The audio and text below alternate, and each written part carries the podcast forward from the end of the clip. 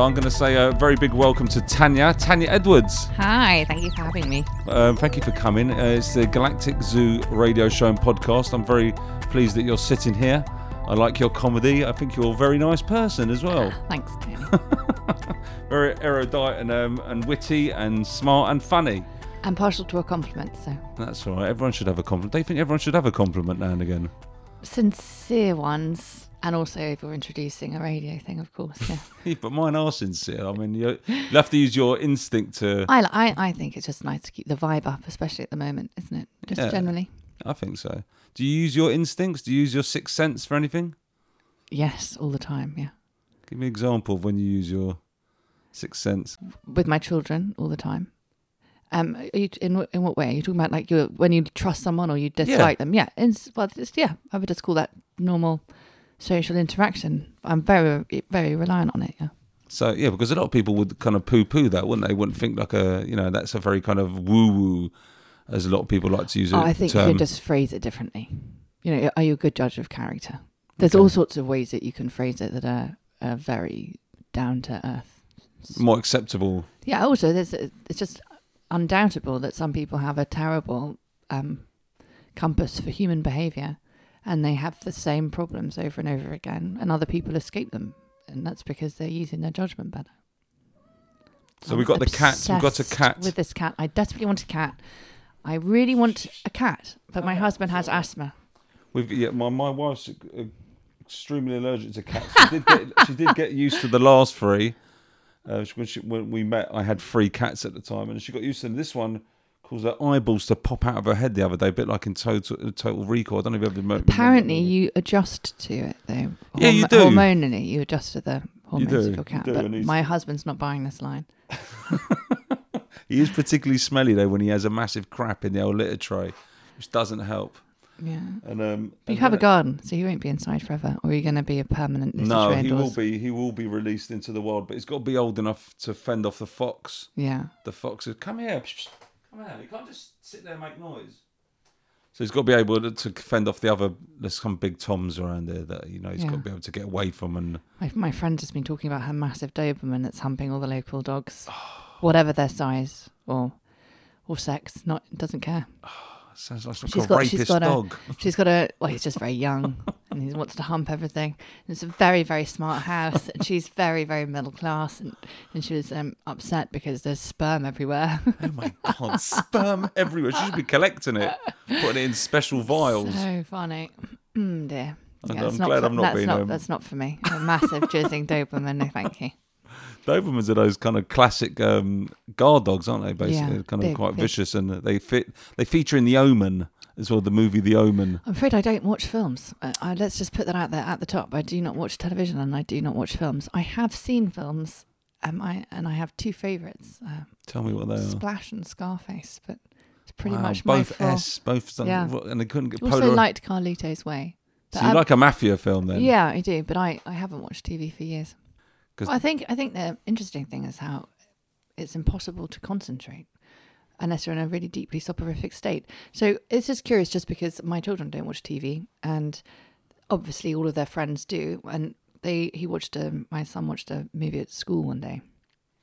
It was the last day of term. It was the picnic was rained off, and um, but what I think is interesting, if I go to his friends' houses, they'll put the television on when they're eating and an iPad on and be changing the channel. Hmm. And so it's not even like they're actually watching something. It's it's, it's very strange, especially at the moment where I, you've obviously heard the um, apocryphal tale of Socrates learning the lyre when he was before he died. But it's just because you can't be afraid if you're concentrating. It's like a thing, and um, so precautions they increase fear or um, lack of attention increases fear. So everything we're doing via the television at the moment is making you afraid. So how do you how are you gonna how are you broaching that? Um, other kids having TV at home, your kids not having TV Mm, I because I don't care. It doesn't come up. yeah, so, so if I'm in their home, if they have the television on, they have the television on. okay. You'll notice if your child doesn't watch TV that they still don't. They go and look for the cat or for the fish or they're talking because they haven't been trained to watch something random. Th- Yeah. Especially in this particular instance, it's changed all the time. But other mothers find it quite objectionable that you don't use the television as a sort of pacifier hmm. It's a eh, bit like the fizzy drink syndrome where you don't. I mean, it's only if it's introduced into your life as a treat that it becomes a treat. It's like any reality, isn't it? It's only when that reality is introduced into your life and programmed into you by parents or society or school that it becomes a reality. So So- I, my kids don't drink fizzy drinks, for example. Mine are too little anyway. I don't think anyone drinks fizzy drinks at five. Oh yes, they do. no, Oh yes, they do. no. Even the possible. ribena and things like that, the heinous ribena, the tooth rotter, we don't have any of that. So, No, but I, I that's is that the thing? well, it's just. Uh, I did give an ice cream to my friend's daughter once, and as she said to me, "My daughter can't have sugar," and I thought, "What a psychopath! Everyone can have a bit of sugar." It's like and then I nuts, though, turned around and my and her, which her daughter was prostrate on the ground, screaming. I was like, "Goodness!" Like, It's like the nut thing, though. We can't send the kids in with peanut butter packed lunch sandwiches anymore, Yeah. or any nut bars, or any anything to do with nuts. Like so, yeah, because everybody's got allergies to everything now. Why I mean, would that that's be? serious. That's a kind of serious thing. We don't want to be mean to other people's kids. No, you don't want to kill anyone. That seems a bit not, much. not directly, but um, so th- that is a thing though with parents. So I find because being a parent, that you know they're like, oh my god, you don't have a television. What's going on here? And, uh, and there is a kind of a weird moment sometimes. But Well, it's because we're, we're instinctively competitive, I think, and everybody wants to be doing the best that they can do. And so having something that's easy and harmless, in their opinion, by not doing that, you're suggesting that they're doing something harmful just by existing. yeah, Um, but you have to kind of let people do their own thing. we we've forgotten that, though. We've forgotten how to, as a society, just, it's to give each other space yeah. To to be somebody else. I'm sure people used to be wackier when I was young, like more eccentric. I think were- I think it, I mean It used to be an admirable thing. Now everybody seems to want to be the same. It it's like a, a an epidemic of conformism. I think. Yeah. Uh, Do you think that's been directed? Do you think that's like a kind of directed weapon at society, getting them all to kind of behave in this groupthink way? Absolutely. Obviously, now it's it's impossible to not notice. But uh, just generally, for years, everybody's been lying, really lying about everything. Mm. And you you see it's like small compromises, don't you? Really, but they're not small compromises. Once you're lying, you're you're lying. So tell me this then. Um, I want to like crack on with specific questions because you know we've got an Let's Go hour, for it. Yeah. and I've got you here. Thanks for Mhm. coming. Thank you for having me. Um, Really when- great garden as well. So yeah, I've got my first bananas. I've I heard it's, Really it's, a, it's a great, it's a great omen. That is. It's like Yeah, the, you know the Such universe. a nice vibe. Thank you. I like that. Um, that's very kind of you. So, was there a time where you was you could call yourself a normie? You I was 100% hard boiled normie. I have been thrown out of the matrix uh, at a speed that made me very distressed, actually. I would have been nicer to have like sort of gradual creeping suspicion that things weren't quite as I thought. Um, but no, I've I've had a violent. I've been violently expelled from polite society, and you've it's been born hard. yeah, it's it's been really frightening. Actually, there's no other way to describe it. It's been absolutely terrifying and unpleasant. I saw a lot of lies. I'm a comedian, and people uh, to get ahead were saying all kinds of shit. Excuse my Hmm. language. It's Um, all right. You can swear. But people, you know, pretending that women have penises, or you know, pretending that everyone was a fascist. Don't they?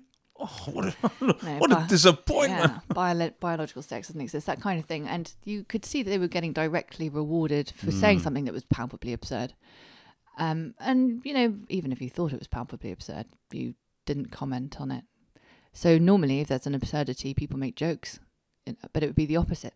So tell us when it happened. When did it happen? Tanya? My what- violent expulsion from the Yeah. Matrix. Um, that well- sounds like a book title, actually. uh, obviously at the beginning of this because i was fully full 100% full normie i accepted that it was a building project a three week building project. And i was really put out. So i had never been doing better in my career. I was really pleased with how things were going. I was gigging all the time. I've got beautiful children. I've got a lovely house. Great marriage. In fact i was actually in a restaurant with my baby um, on my own with him, eating something delicious, drinking a small red wine in one of those, you know, those sort of Spanish style little glasses Mm. that they give you, thinking in Chelsea, having just looked around some really fancy shops, thinking one day I'll be able to afford that stuff because it's all going so well. And I actually sat there thinking, this is just too unbelievably good to be true. Life is perfect. So when it started, you know, there was going to be this building project. I've got a lot of family that work in the NHS. They all believed that this was a ginormous crisis and I assumed it was three weeks to literally get things arranged so that we could crack on. I I feel ashamed, deeply ashamed of that now. You shouldn't be ashamed of it. Well, I what a moron. Anyway, so I believed that bit, and I was very sick with whatever it was. Now I've got, I still have no idea what this is. I'm not actually very interested in it, but I was very ill at the time. My children were ill. My husband was that in ill. March, around the March? It was period? March when everybody was ill, and you know, all night there was uh, ambulances go- going up and down our street, and I, I've I've been reading every different theory about this for a year, but I, regardless of what it is, for, at the beginning I thought, well, I'm very sick and I'm extremely healthy, and my all my in-laws that I, that I trust are gonna are saying we have to have this momentary lockdown, and then literally within the week I was writing these um, Corona diaries. Within a week, I was just it was obviously preposterous. It was obviously so. But by this point, I'd um, been in for two weeks because I'd been sick for a week, and then a week later, I was out and about, and people weren't very nice. And in a crisis, people are supposed to be nice, and people were horrible. They weren't nice to children. You know, they weren't friendly. They everything was shut. It was people were queuing outside Waitrose. It was humiliating with like distance between them, and the worst kind of people were policing how other people were behaving. You know, you're you're too close, or the whole. Th- this is way before masks and all the other new creepy, weird, awful fetishes. But this was right at the beginning. People were not nice to each other, Hmm. and then it was quite clear that it was not going to open. And I even believe that Boris Johnson wasn't a devil. Like I, in one of my diary things, I was just about to post it when he went into hospital. And I was like, "Come on, Bojo," you know. I really didn't want anyone to be ill. Obviously, now you look back and you go, "Gosh, it was so clever." He plays that clown role really well, doesn't he? Yeah, that but- bumbling fool. So basically, our entire culture, in every sitcom we've produced, in every thriller, everything is dependent on this idea of the bumbling British bureaucrat. You know, the idea that Boris Johnson is some kind of moron, even though he could not be better educated. He's, you know, related to, he's got royal blood. He's the best connected man on earth. He speaks different languages. He's, he's, he's very, very clever. And because Like his he, dad, isn't he? His yeah, dad, he's eugenics dad. Yes, and his father is a widely published eugenicist. It's, there's no secrets here. It's all completely open. But don't you? Do you ever? Uh, it's never shock you that they both got like six kids. No, because it's not. eugenicists have never thinking about their own children. I know, but they're no, just- thinking about just you. the blatancy of it. I mean, I know that, but I mean the blatancy of it, like not even kind of like hiding the fact that Boris has got various kids by various women. He's like a baby father type character, isn't he? From like the urban but that's all neighborhood. part. That's all part of their their their same um, religious beliefs. I think their evil beliefs.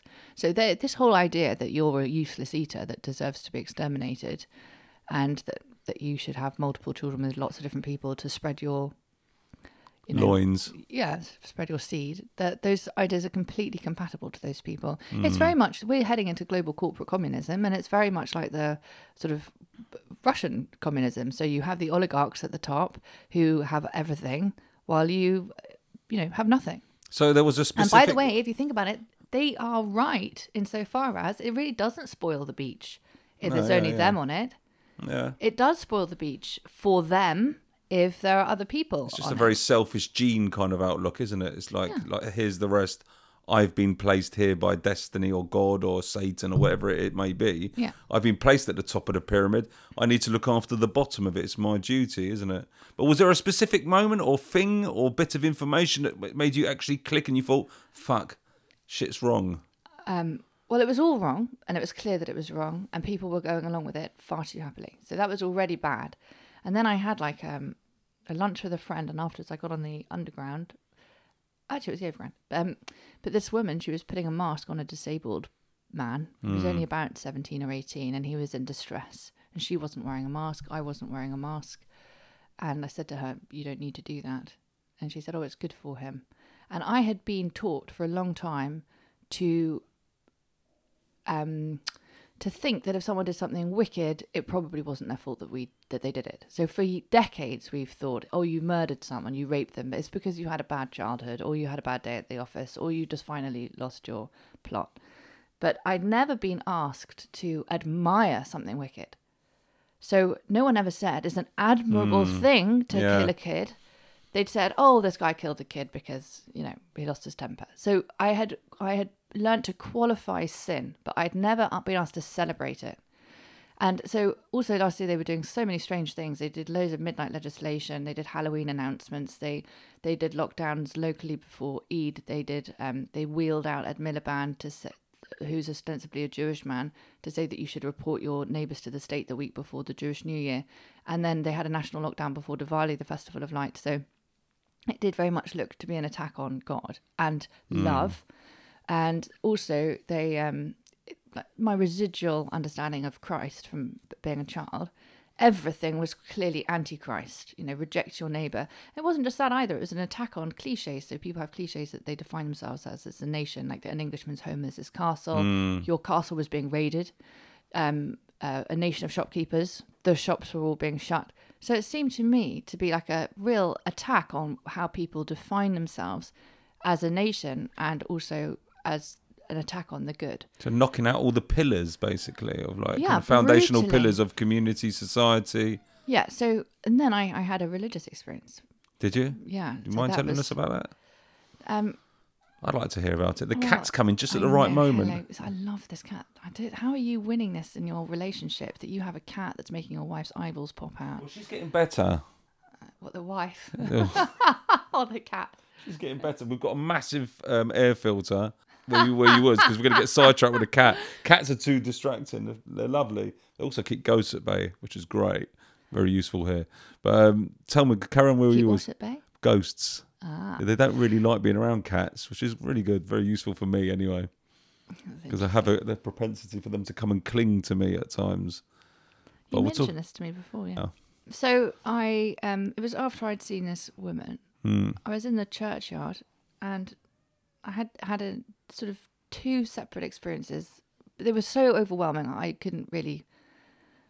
I can't give an accurate sort of temporal description. So uh, I experienced truth as like a golden pillar of truth, like an eternal, unmoving, unchanging. So just set the scene again. You're in a gr- in a I'm- speaking to a friend on the phone. right. I'm very upset. I think I'm upset about the disabled boy, but I could have been upset about any number of things. Okay. Everything was upsetting me, and I'd had I I had I really thought that if you could explain to people that this was clearly going to have um like a vaccine and passports and all of that was so obvious to me a year and a half ago before they had a vaccine. So I had an argument about a vaccine before there before there was a vaccine Mm. and everyone said, "Don't be ridiculous. That would take years to develop."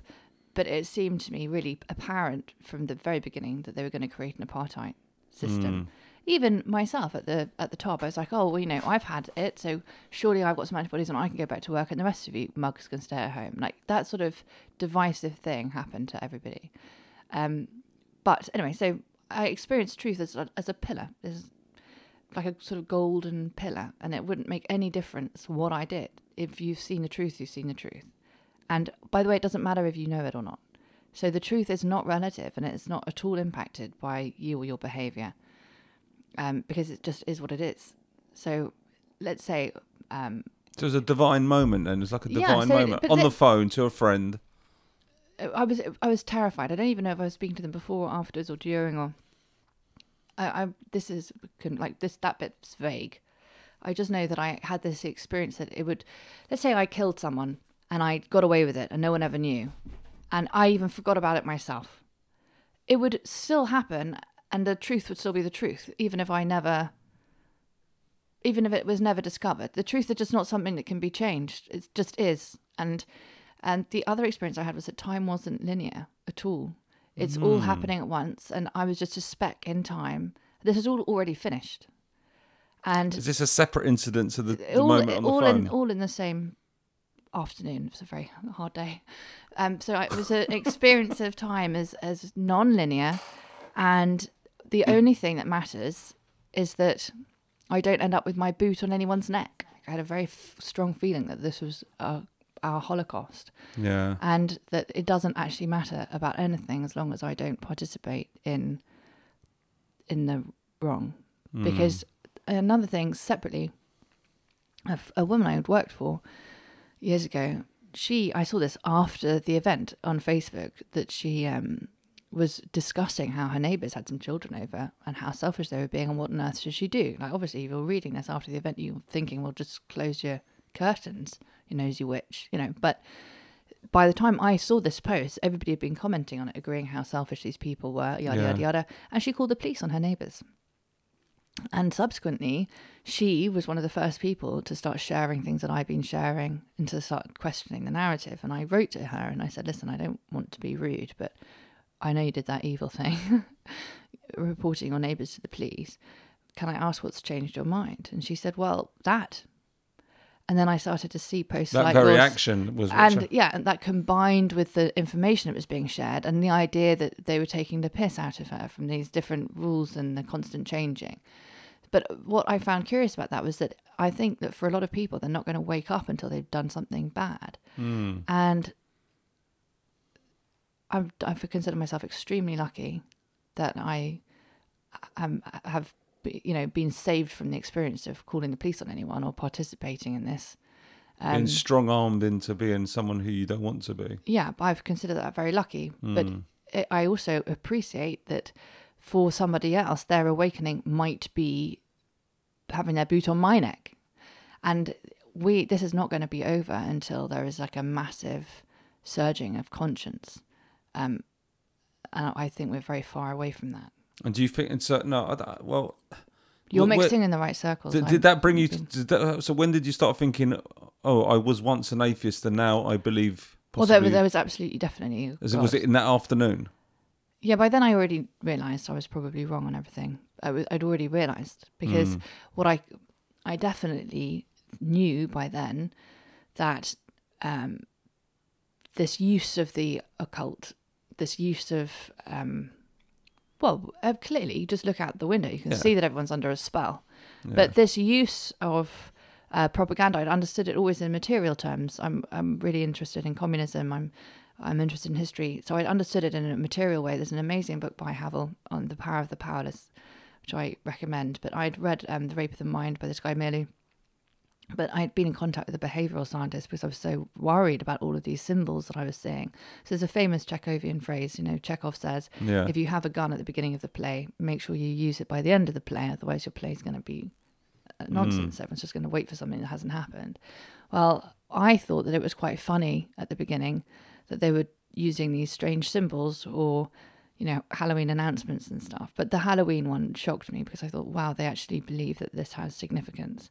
And this idea that, um, you know, COVID was attacking everything that it meant to be human. I remember Matt Hancock saying that. But I remember thinking, why? Why?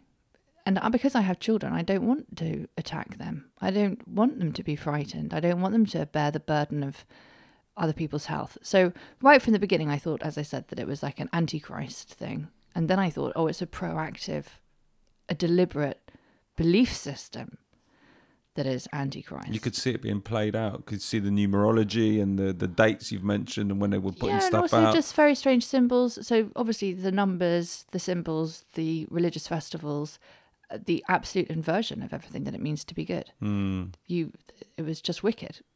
It was absolutely wicked. So a really simple example is my father had a, a lung out a year ago. And after he had his lung out, he couldn't get a cold for a few months. So he has to take his own decisions about, you know, what he wants to do and where he wants to go because he was going to be very vulnerable for a 12 week yeah, period. sure. Now, no one has ever before in history said, hey, there's an old guy in Chichester who's had a lung out, so you can't take your children swimming in North London. It's obviously ridiculous.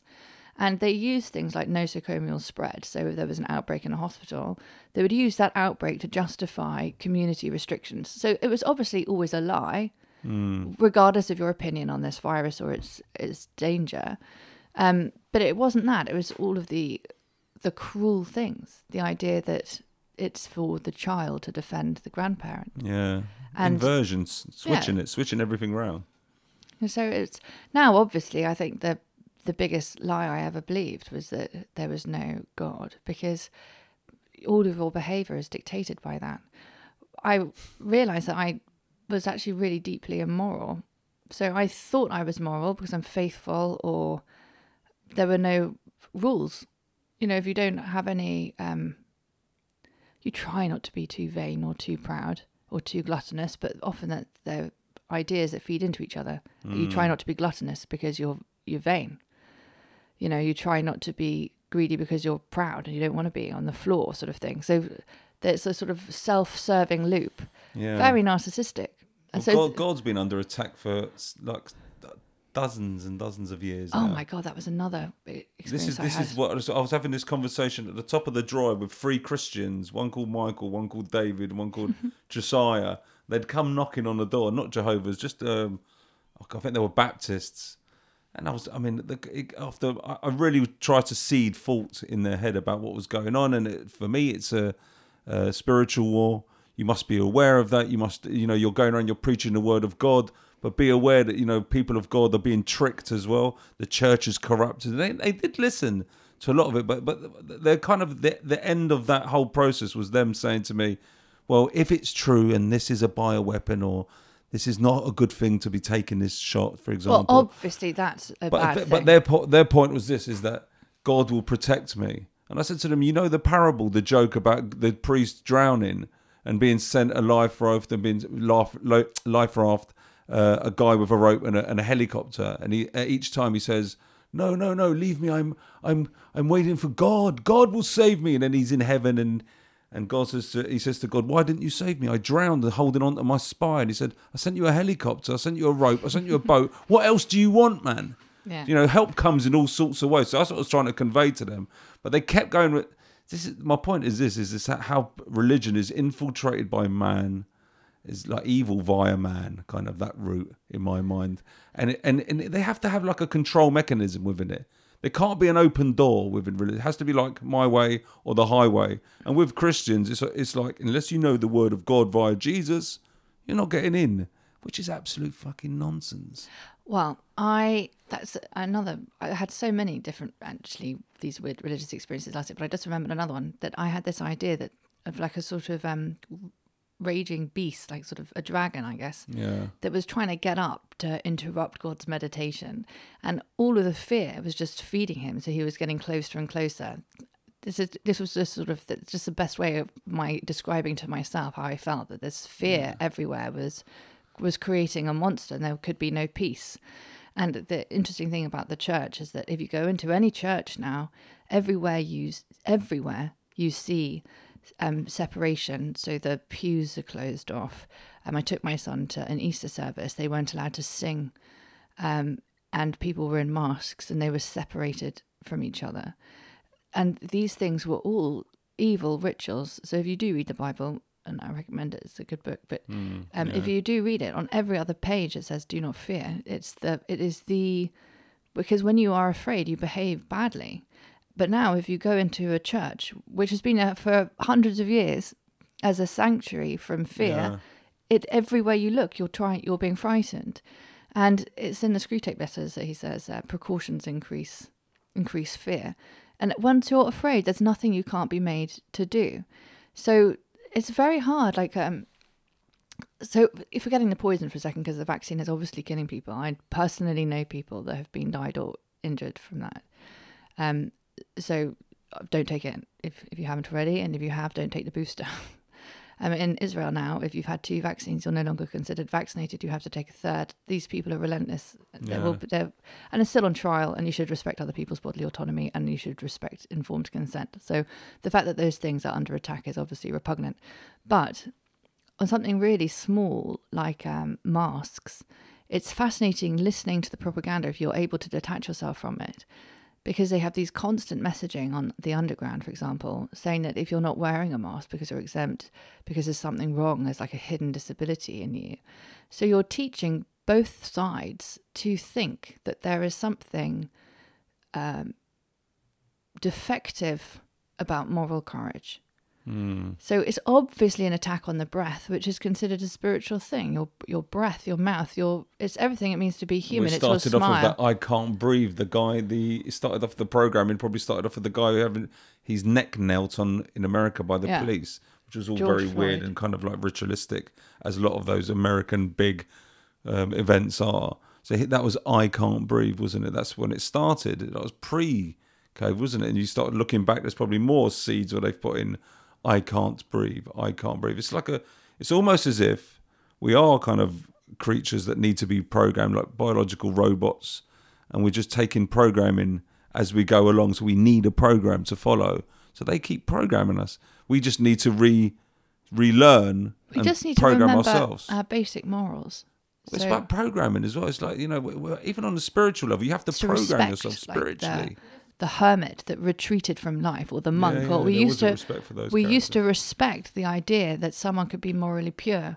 The interesting thing about morals, once you have some, or even before I had any that I was conscious of, morals make people very attractive, um, as in like sexually desirable, and they also make morals make you attractive to yourself, which is obviously why you're constantly warned against pride and stuff. But I, we seem to have this relentless attack on the idea of anybody just saying no, thank you, that's not for me.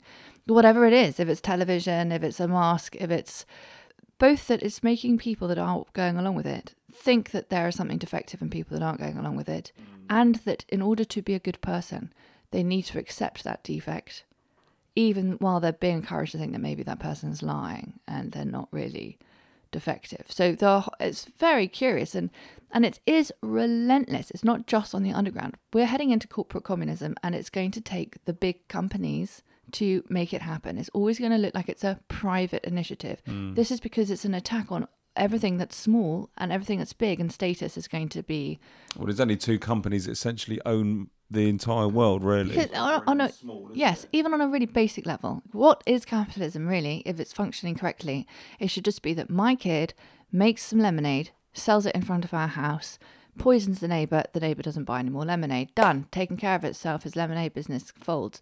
But if you even look at something like the EU, it was just a state. It was just a new type of monopoly, hmm. a supranational monopoly that destroyed my son's permission to sell lemonade. So it was a you were attacked from every angle. The lemons had to be a certain type. They had to be made in a certain way, grown in a certain place, called a certain thing, weighed in a certain fashion. yeah, yeah, yeah. And so everything is being done so that one, you know, mo- monopolistic lemonade maker has the whole market. Now that has been going on for decades, and people haven't noticed. So all of these things, though, in their determination to think that everything's normal, they will people bless my mother i'm not disrespecting her but people like my mother in their determination to pretend that everything is normal they will blame anybody that isn't going along with it so in other words the only chink in their worldview is the fact that i'm not doing it But that's in, that's almost sometimes enough, isn't it? One candle lights up a, a dark room. well this is what Havel would say he'd say literally it's the one person that takes the, It the sign out of their window but i think if you read the power of the powerless and you can see how eventually people retreated out of communism well, haha, there's a momentary pause. But seeing people, it's just, it's actually very easy to get people to build it. We are building this Or in prison. Yeah, we're building a gilded prison. But I think there's a, see for me for me I've, I was saying this to Steve Hughes that only like let's go rewind two or three years ago there was virtually no one having these discussions. Now there are millions of people having these discussions. So for someone who's recently let's say awakened, it's kind of like oh my god things are really shit. This is awful. Look what's happening, and it is like that. That's at one level of the prism, isn't it? You know, you know, if you can stand further back and get the so if if you're standing over it, you get a certain perspective. If you're flying above it, you're going to get a much broader perspective. So for for me, that it's been a longer journey, and we're all on the same journey, just at different points in that journey. It's like a good thing in some ways because I can now talk to you about it. We wouldn't have had this discussion. I've met some of the best people in my life in See the last how year. great is that though? So my negativity, I do feel pessimistic that people are going to behave worse before they have their their conscience stirred. I also not only a kind of a global thing and a societal thing, it's a personal thing. So Yeah. we're all, like microcosm. We all have to erupt and get rid of all this shit. We have to get rid of. We have to grow ourselves and face all our own demons to realize. Look, we have all been playing a playing a part in this. You know, Absolutely. myself included, all of us, every single human. But I do, on the bright side, think that the all the solutions are local. So I think it is as simple as now. This I have been negatively affected by. I I do feel myself um, fatiguing, and so there, there's two things. Physically, mentally. Both, I think. So the the first thing is I think all of the solutions are local, so it's really easy to fix. It's as easy as you know, literally growing something yourself, cooking it yourself, uh, fixing it yourself. I think even doing those things will help snap you out of this malaise. Yeah. But I definitely think it's a, a spell, and It's even a if spell, it's a dream even if yeah, yeah. even if you're not in it, you it sort of wears you down. Anything, anything that we're doing for ourselves that we're not deferring to the state, like any kind of using cash, making our own money, rejecting any kind of help. Making decisions. Yeah. Um, not doing any of the rituals. You know, if there's going the opposite way to every arrow, I mean, really just constantly, and then sometimes mixing it up, you know, just so that you don't get stuck in an inversion either. But I think it's always been like that. We just haven't noticed, and we didn't notice because we're in it. There's a famous saying about every um, if everyone's running off a cliff, the person walking the other way looks insane. You know, obviously they're not, are they?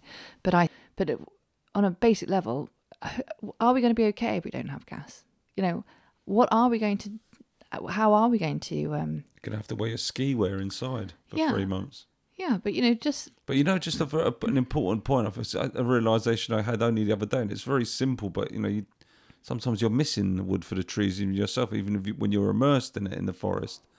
Is that unless we have a kind of a, a complete, at least or majority global awakening consciously, a spiritual awakening, what's going to replace the demons that are in power now? What comes next? Just more people further down the food chain who are going to become eruptions of greed and selflessness, selfishness uh, Well, yeah, to a- replace them. So we, unless we have something better, there, there's no point getting rid of them at the moment. Well, Do you see what I again, mean? What, what, who is better at the moment? There's not even an opposition in this country well, now. of course, there's no opposition. I mean, just look at what's happened in Wales. So I, I think that they're kind of two I mean, politically, kind of like Yeah, but look what's happened in Wales. They the the Tory couldn't get their Zoom connection, so the Labour has been able to put through the COVID pass in, in Wales. I mean, there is hmm. no Labour and there is no Tory. It's No. theatre, and so we accept that. But I mean, really, they've done brilliantly. They had two years to introduce this Chinese-style social credit system to a free country and the whole of Europe, and a free country supposedly like the UK, and they've managed to do it without a whimper. I mean, at least people are in the streets in France, but here no one's even noticed. And we've got the we've got the vaccine passport. It's all ready to go. yeah, it's ready to go. I think they, they know. I think there's an. I mean, we've have we have had massive protests here. They kind of they've they've I've been lulled- on all of them. Some of them have been massive. Some of them have been small. Yeah, every but we have they, they were- they got to a crescendo. Kind of they didn't have like maybe perhaps half a million people that were really really massive, and I think kind of they, they kind of like so they real they let the they let the fishing line back out again. So to let everyone relax again, they didn't want it because they're not stupid. Obviously, they're not stupid. They might not be creative because you can see how they mess things up at every kind of juncture, but they're definitely devious and they're planning. But even the contradictions are all part of the hypnosis. If you if you read um, the Rape of the Mind, it's it's really interesting. It's looking at how it was written in 1956. I it's a long read, but I recommend it to everybody because every single page of that book has been applied to the British public over the last year and a half. So all of those things which you think, oh, that's an error, that's a mistake, that is to keep your mind on something that is not the relevant point, which is the actions and the activities of the government. But in terms of what comes next, I think it's everything. If everything is small and local and a personal effort to be the best that you can be, it's not about how we create a void and then fill a void with new bastards. It's about people living in truth. So for us, yeah, that's if key. everybody yeah. started just living in truth today, just it'd be over. it would be in it a would be month. over. It would be it wouldn't even take a month. Yeah. Suddenly we'd all be growing hemp. It wouldn't be illegal. We'd all be growing hemp. But you know, hemp is a great saver of the planet. And having tried to become a hemp farmer like a couple of years ago, the the hurdles that have been put in place are incredible. Like you, you have But to pay thousands just to grow just- a plant. It's not just hemp. If once you look at writers like Patrick Wood, and you look at what they've been doing with the green agenda for decades, so it's basically like the um, EU monopolies. This is not to do with whether or not you want to travel and work freely in different European countries. I'm talking about having supranational legislation that helps um, globalists avoid domestic rules, domestic cultures, domestic traditions. When you so this whole green agenda is not for the environment. You only have to look at a field of solar panels in England and be aware that birds fly onto that thinking that they're water. It's, it's you only don't even need to know that. You can just physically look at the field and you can see that it's unnatural. And loads of these solar mountains that they're making is just to store your data. We don't need our data stored. Hmm. We are being put into the internet of bodies. We the and this is not a, a secret. This is an open, published transhumanist agenda. So, So I- do you think there's been like a kind of imagine the Wizard of Oz end scene? So we've kind of slowly been approaching the wizard behind the curtain, and now he's just flashing his balls at us and going, "Well, I'm here now," and like and people are in kind of sh- almost in shock. Some people are going, "Oh my god, it's a it's a flasher in the bushes and he's behind everything," and some people are just like, "Oh, it's a flasher. What do you want to do?" And some people just can't see his nuts behind the cape. Well, I just read The Wizard of Oz to my kids, and I'm not sure that's the message I took from it. Of all the things I could have thought of, Um, you obviously transmitted that to me. It's so funny. I so I I think that this idea of making it impossible for an individual person to function within their home, town, country is Without the state and without it's not even the state without some external force that they cannot see that if you wanted to read this legislation it would take you a year of your life but these people have got armies of lawyers and the point of it is its impenetrability so everything that you can do on a bigger scale to just do things on a small scale and ignore this total powerlessness in the face of an overarching thing that says what you can grow, where you can grow it, how you can sell it, how you can trade. So if you look now at the uh, Bank of England, they're openly talking about whether or not the government should be able to program the digital currency that they're going to bring in to dictate what you can spend your money on. This is all just different ways of making you think that you can't So how do we beat that? you how can't beat this be self-sufficient. Well, What's the I- What's the answer? You think it's a spiritual war, then, do you? so I think obviously it's a battle between good and evil, and I think that part of this, um, part of the disenfranchisement of the individual is to make them think that they're not responsible for their actions. So Right. if I think that I cannot do this and I cannot function, I'm not allowed to work, then I don't feel that I have to take responsibility. So then everything is just happening to me, and I'm not an active agent in my own demise. Well, that's the first thing. It's absolutely about your personal individual responsibility, and you shouldn't be deferring any of it to anybody. That's a really. uh, There's a woman, a mother at my little one's nursery, and she's part of building the digital system at the Bank of England. And I told her that's so interesting. I, I'm using cash everywhere at the moment, and I'm trying to use cash exclusively. And she said, "It's you." So we were able to have this sort of funny conversation because they want to wipe out your independence from the machine. So the the only way through this, I think, and this is going to be what will take us through the next period, which is going to be grim, I think. So The depending. financial crash you're talking about. No, I'm actually talking about um, death. So we've behaved this way for two years, despite nothing happening to life expectancy or to age-adjusted mortality.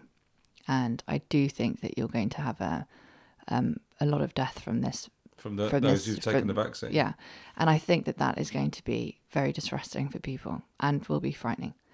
Um, avoiding Get to know a carpenter and an electrician Yeah, and a like doctor you, who's woke, woken and uh, like-minded. yeah, so That's what it's about. I mean, that is literally talking about kind of forming the communities, forming the new communities, smaller communities where you know you you do know those people and you can rely on one another. yeah, and you accept your, what you're not basically good at. going back. It's, it's becoming Amish, isn't it, or kind of Quaker in a way, because they're not going to be affected by any of this, which is I find hilarious that they've picked a moment in time like the 1850s or something where they can perfectly survive without any of this bullshit. And I bet you they're not having any of the mask or the vaccine or any of that shit. No. But you won't be able to know about it.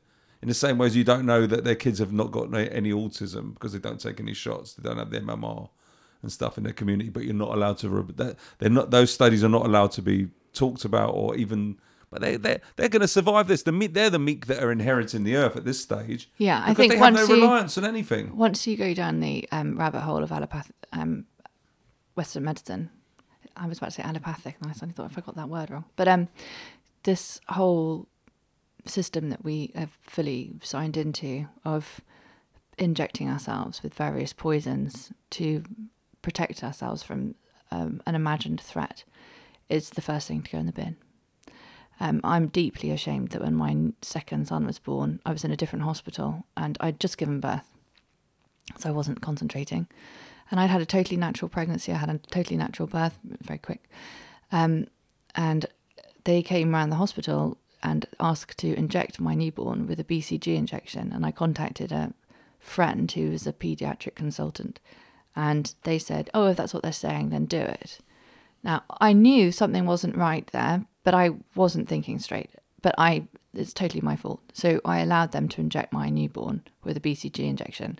Afterwards, I went to the doctor and I said, "Listen, my three-year-old hasn't had this amazing BCG injection that's apparently so vital. Please inject him with it immediately because he's not protected." So they looked up and they said, "Well, there's no tuberculosis in this area. You would never be able to give this injection to your child." Um, if you wanted him to have this injection, you'd have to pay for it privately. So I thought, well, this is bizarre. I've either done something wrong for my baby or I've done something wrong for my son. So I then start reading about the BCG injection, and it turns out that if you were in a high tuberculosis area and you did believe in this injection, you would still never give it to any person under 10 weeks old because it wouldn't work. So then at this point, I'm like, I've really done something bad to my baby. Mm. He then developed colic. I had people, everyone told me I wouldn't be able to fix that. He was screaming constantly. He had this spots all over his face, over his eyelids and his ears. He would cry and scream for 10 hours a day. My three year old started hitting himself because of the stress of it. And then people said, There's nothing you can do about colic. There's nothing you can change. You just have to wait it out. Blah, blah, blah, blah, blah. Then I was told that um, colic was the number one reason that a mother would harm her child. So I'm basically being told that I'm going to harm my baby, that there's nothing I can do to help him. So, anyway, eventually I discovered he was lactose intolerant. And when I saw a specialist, I, I did this by researching, by cutting everything out until I worked out what the problem was. He was completely lactose intolerant. Once I removed, and I mean anything, I wouldn't even have a crisp with milk powder on it. Once I removed all lactose from my diet, it takes about two weeks to get the milk protein out your breast milk. But then everything cleared up. His skin, the colic, everything stopped. It all was mm. fine. But I still, despite realizing that a hospital is cash incentivized to poison my child with a drug that made him sick. So you directly link that colic Oh, uh, to the to the no, BCG? it definitely was. When I saw the specialist, they said, "Oh, we know this is from the vaccines," and it turns out that lactose intolerance is a is a an associated um, trait of tuberculosis. So I absolutely know that that injection gave him hmm. that illness, but he's now fine, by the way. But I still didn't research the MMR. That's how in the Matrix I was. I'd had injections to go to India and Africa and places of far I had all my injections. My, Yeah, my had older son had all his I'd, injections. I'd, I'd run down the road to get them so I could get to Thailand and get to Indonesia, wherever it was. You know, I'd be like eh, rolling up my sleeve. But something told me to look. And then when I started looking and I looked a bit deeper, I was like, oh my God. And suddenly, like, the floor gave way and I fell into that hole. And I was like, wow, they're not having any of this shit.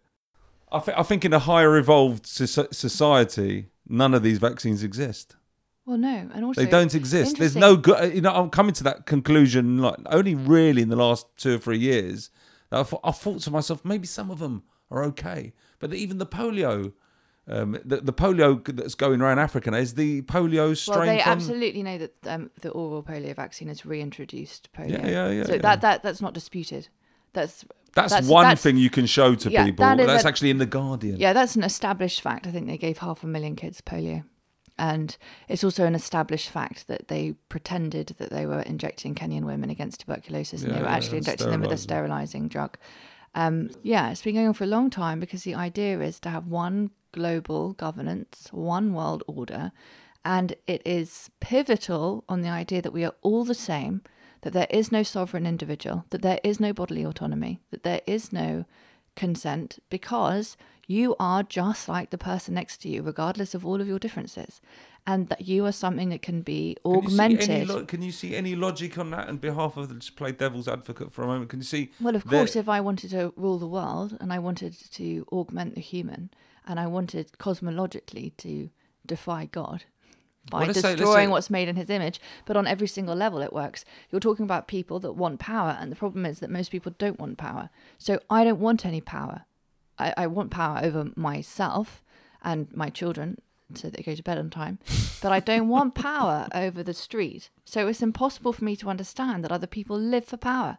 They want to have everybody signed up to their 100% system. It's a technocratic system, and Patrick Wood is brilliant on that. So this, here's a here's a point. Just looking at the biggest perspective again. Let's say we're going to enter into a kind of a, a new galactic Star Trek type future with other races in in like maybe a hundred. Oh wow, years. this is a hole I haven't gone down. Right, but but this is important. It's relative. It's it's completely relative.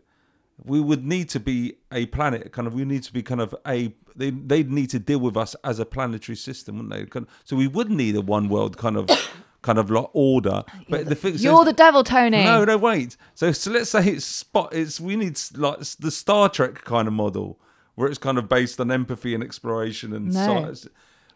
I believe Isn't it? Is, is, is there no? So my question is: Isn't there any way we could have a, a, a global kind of governance No. system where it's not evil? no. So it has to Any, always be the kind any, of tribal smaller any element. idea that you can have one system for all people is by the nature of the idea evil, because it means that you have to crush and destroy human differences. It's not possible to have everybody behaving in the same way, injected with the same things, living Hmm. I suppose you could just style. take that on a, on a universal kind of kind of overview, then, couldn't you? And, you, and you'd be correct there because you then have to take all the planets and become like the Borg. This is a Star Trek thing.